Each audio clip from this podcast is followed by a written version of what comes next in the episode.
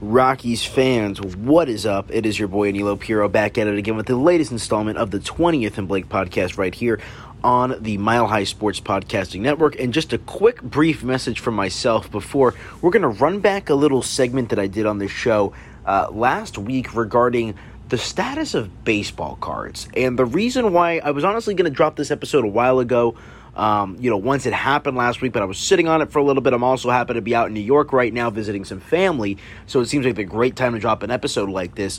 Uh, but I also saw the news that came out this morning that uh, yet another stellar move in the trading card industry is upon us. The NBA's trading cards are going to get yanked from Panini and they are also going to be getting printed by Fanatics, it seems like, here in the next few years. So, just crazy stuff. So, if you listen to the Denver Sports Betting Show, I talked about this at large last week, and uh, just a great conversation about just the state of trading cards, where we're heading as a society with that kind of collectors, uh, memorabilia type stuff.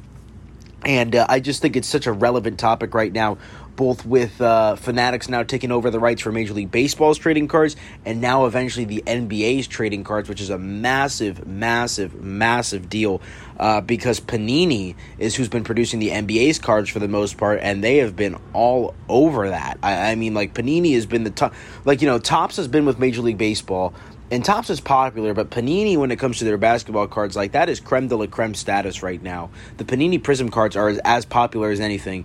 I mean, this is a huge, huge deal for the trading card for the sports culture industry. So, uh, baseball related, you know, some Rockies talk in here as well, but I know you baseball fans are also probably collectors as well. So a good topic here that I want to, you know, let you guys know about. But uh, before we do that, I want to tell you about our friends over at DraftKings Sportsbook, guys, because the NFL is back, and DraftKings Sportsbook, an official sports betting partner of the NFL, is giving all new users a, a can't miss offer for just one week.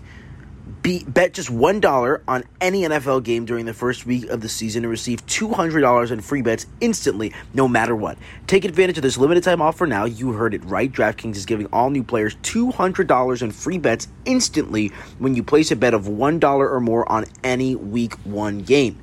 Head to DraftKings Sportsbook app now to check out all of the great promotions and daily odds boosts. Plus, you can make every game the big game with the same game parlay. Download the DraftKings Sportsbook app now and use promo code MHS to receive $200 in free bets when you place a $1 bet on any week one game. That's promo code MHS to get your free $200 in free bets instantly for a limited time only at DraftKings Sportsbook, an official sports betting partner of the NFL. Must be 21 or older, Colorado only, new customers only, restrictions apply. See DraftKings.com slash sportsbook for details. Gambling problem 1 800 522 4700 is your number to call. All right, let's get into this conversation about the state of the card game. Talk to you guys later this week with another episode of the 20th and Blake podcast. Here it is from one Darren Rovell himself, published at 3:39 in the afternoon Eastern Time. MLB set to give exclusive trading card license to Fanatics ending 70 year run for Topps. I'll go ahead and read a couple paragraphs here from the story. For 70 years, the name Topps has become synonymous with baseball cards. That longevity was threatened Thursday as the Action Network confirmed that Major League Baseball and the Major League Baseball Players Association have given their exclusive licenses to Fanatics. The union deal doesn't start before 2023, and the MLB deal won't start until 2026. Terms of the deal are unclear, but sources say that both MLB and the MLBPA will have an equity stake in the new company formed from scratch just to produce trading cards. Fanatics has hired StockX founder Josh Luber to run the business, sources said. A Fanatics spokesperson declined to confirm the news, and uh, away we go. Let's see. Anything else juicy here?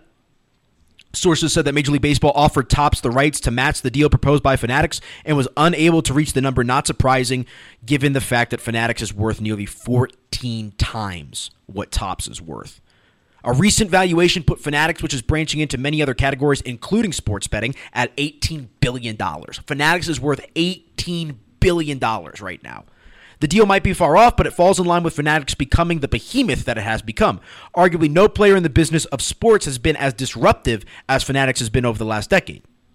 The sports giants first conquered merchandising to become the first large independent seller of team licensed gear in the world, and then went into sports memorabilia, buying up companies to become a name in the autograph game.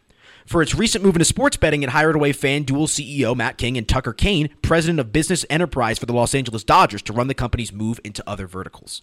So Fanatics is going all in with culture surrounding sports, right? I mean, Fanatics, I, maybe they branch off into ticket sales and all that kind of stuff, but Fanatics at the end of the day wants to be your go to for where you get your memorabilia, where you get your merch, and now where you're going to buy your baseball cards. So, a pretty insane set of circumstances kind of coming to a head here on August the 19th, the year 2021. I mean, Topps and baseball cards have been synonymous. And the thing that's kind of screw not screwing Topps, but it's going to make, you know, life a lot more difficult for the execs over there is I believe they only have a licensing deal a licensing deal now with soccer teams. So, Topps already has no NFL licensing, no NBA licensing. Major League Baseball was their creme de la creme and now Topps is going to lose Major League Baseball. And, you know, baseball cards are really what kind of got us all going. You know, one of the most famous cards of all time is the Topps Mantle rookie card post war era. It's the most popular card they've ever produced. It's still the most valuable to, the, to this day. So it is fascinating. Fanatics.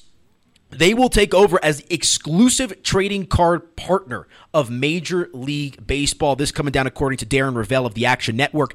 Uh, very, very interesting time as cards continue to soar they just the prices keep going up, trending upwards. Memorabilia, whether it's ticket stubs or programs or whatever it may be, anything and everything involving sports, historics, uh, the ability to capture those moments. Uh, the prices just keep going up. They keep trending in the upward direction.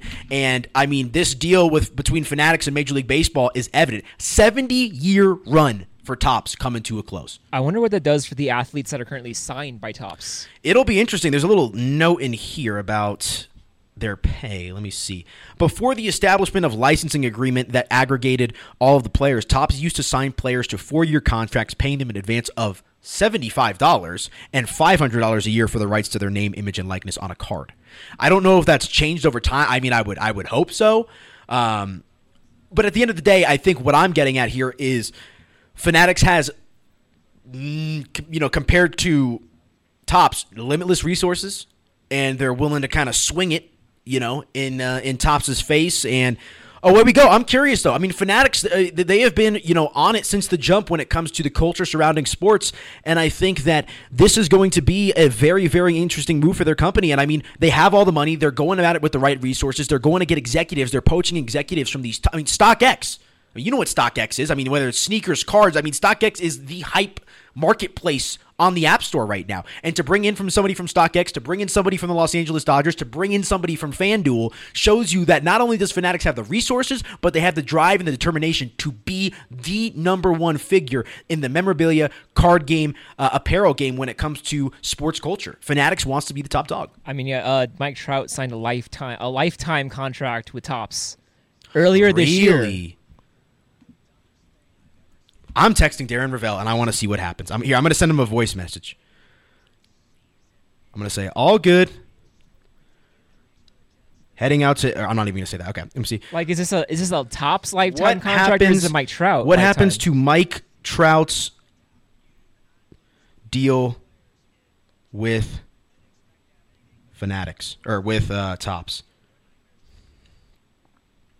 Mm, this is great radio, isn't it? I want to find out. That's a great question. What are they going to do? Just put a generic red hat on him? That's going to be disgusting. Like, I mean, because if they don't have the licensing, like, what can you do? Maybe you can get him, like, in a Team USA, but is that related to Major League Baseball? Like, you know, like, that's a.